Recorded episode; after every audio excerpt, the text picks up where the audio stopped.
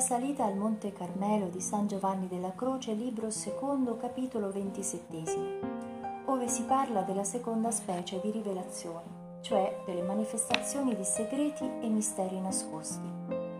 Si mostra come esse possano servire all'unione con Dio o impedirla e come il demonio possa ingannare facilmente su questo punto.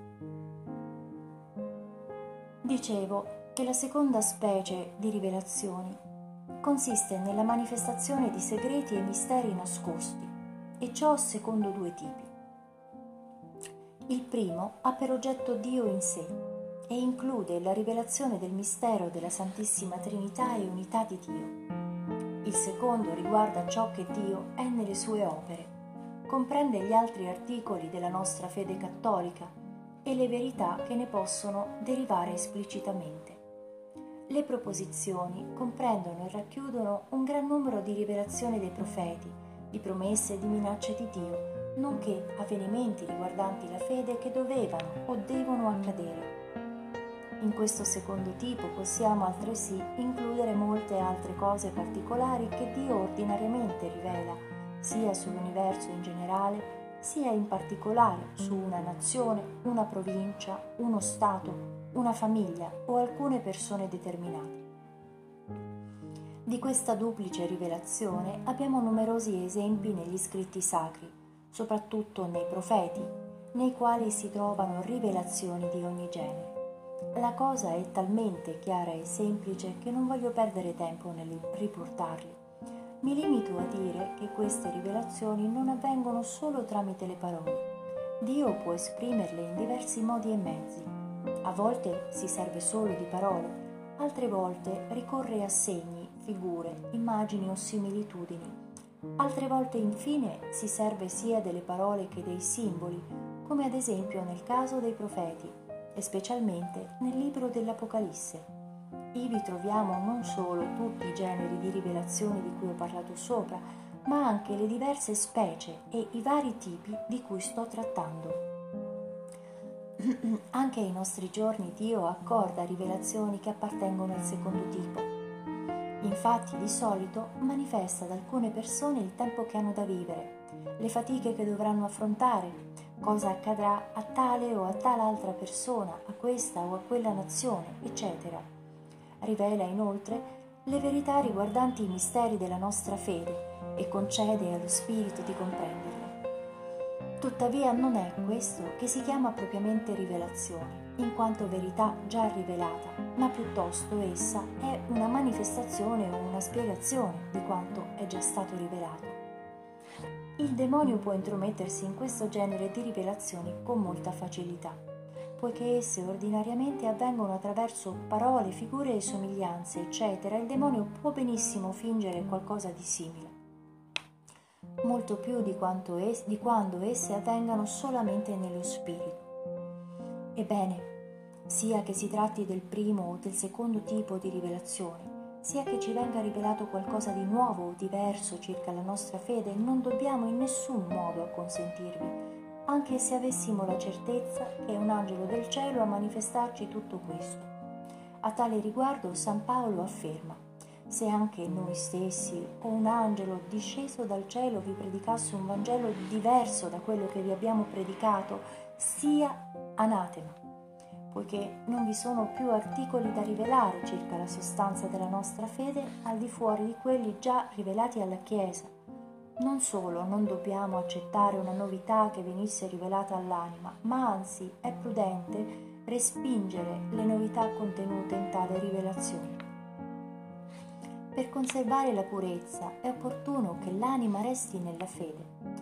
Se le venissero manifestate nuovamente verità già rivelate, non deve crederle perché le sono rivelate un'altra volta, ma perché sono già state sufficientemente manifestate alla Chiesa. Occorre che chiuda loro gli occhi dell'intelletto, si attacchi con semplicità alla dottrina della Chiesa e alla sua fede che, come San Paolo dice, entra attraverso l'udito presti credito né attenzione a queste verità di fede rivelate nuovamente, anche se le sembrano più conformi alla ragione e più vere, se non vuole essere ingannata. Il demonio, infatti, per poter ingannare e insinuare menzogne, prima adesca con verità e con certe cose molto verosimili, per dare sicurezza, ma subito dopo inganna. Si comporta come colui che cuce il cuoio con la setola. Prima infila la setola rigida, poi quella morbida, che senza quella non potrebbe penetrare. Si faccia molta attenzione su questo punto, anche se fosse vero che non v'è alcun pericolo di cadere in tale inganno, è opportuno che l'anima non cerchi di comprendere chiaramente le verità della fede per mantenere puro e intatto il suo merito e anche per introdursi attraverso la notte dell'intelletto alla luce divina dell'unione. È di somma importanza tenersi ciecamente alle profezie del passato, ogni volta che si presenti qualche nuova rivelazione. Così l'Apostolo Pietro pur avendo in qualche modo visto la gloria del Figlio di Dio rivelata sul monte Tabor, tuttavia nella sua seconda lettera scrive Sebbene sia certa la visione che abbiamo avuto di Cristo sul monte, abbiamo però una parola ancora più sicura, quella dei profeti, alla quale fate bene a prestare attenzione. Se è vero che per i motivi suddetti è opportuno chiudere gli occhi alle rivelazioni che riguardano proposizioni di fede, quanto più sarà necessario non accettare né prestare credito alle altre rivelazioni che riguardano cose differenti. In esse il demonio usa intromettersi così bene che ritengo impossibile che non venga ingannato chi non cerca di respingerle vista la loro apparenza di verità e la persuasione che il maligno suggerisce con esse.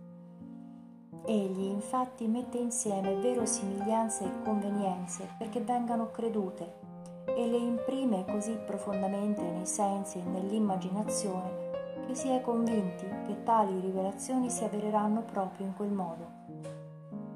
L'anima vi aderisce e vi si attacca in maniera tale che se non ha umiltà molto difficilmente si riuscirà a distaccarla e a farle credere il contrario.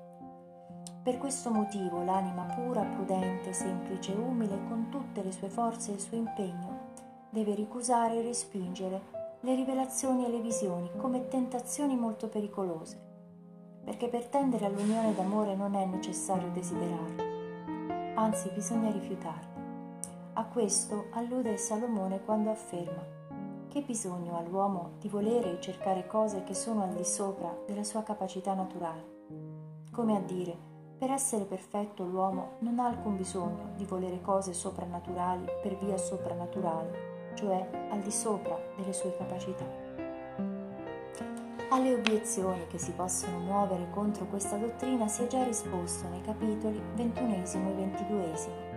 Rimando quindi a quei capitoli e mi limito a dire che l'anima si guardi da tutte queste manifestazioni, per camminare pura e senza errori nella notte della fede verso l'unione divina.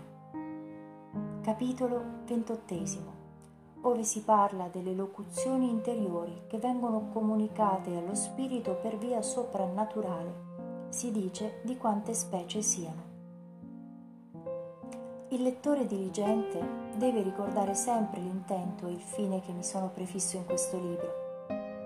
Introdurre l'anima nella sublime unione con Dio, attraverso tutte le sue conoscenze, naturali e soprannaturali, tenendola lontana da inganni o difficoltà nella purezza della fede.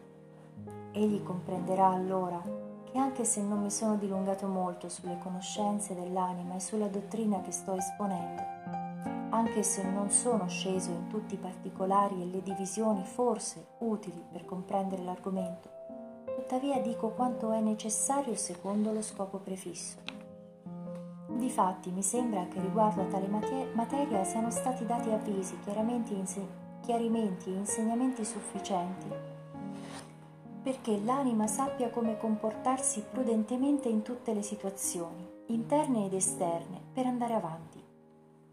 Questo è il motivo per cui ho trattato così brevemente delle conoscenze di profezia, così come ho fatto per le altre verità, pur avendo da dire molto di più su ciascuna di esse. Se dovessi parlare delle loro differenze, dei modi e delle forme in cui si possono presentare, non finirei di elencarle tutte. mi contento di aver dato a parer mio la sostanza, la dottrina e indicato le precauzioni che bisogna seguire di fronte a tali conoscenze e ad altre simili che possono presentarsi all'anima. Ora farò lo stesso, trattando del terzo genere di conoscenze che ho chiamato locuzioni soprannaturali, che sogliono prodursi nello spirito delle persone spirituali senza il concorso dei sensi corporali. Sebbene siano molte e varie, credo che si possano ridurre tutte a queste tre specie. Parole successive, formali e sostanziali. Chiamo successive alcune parole e ragionamenti che lo spirito, quando è raccolto in se stesso, è solito formare e su cui discorre tra sé e sé. Sono formali certe parole distinte ed esplicite che lo spirito produce non da sé, ma riceve da un'altra persona in stato di raccoglimento o meno. Sono sostanziali, infine, altre parole che si producono in modo preciso nello spirito, sia esso in stato di raccoglimento oppure no. Esse producono, producono e causano nella sostanza dell'anima quella sostanza e virtù che significano.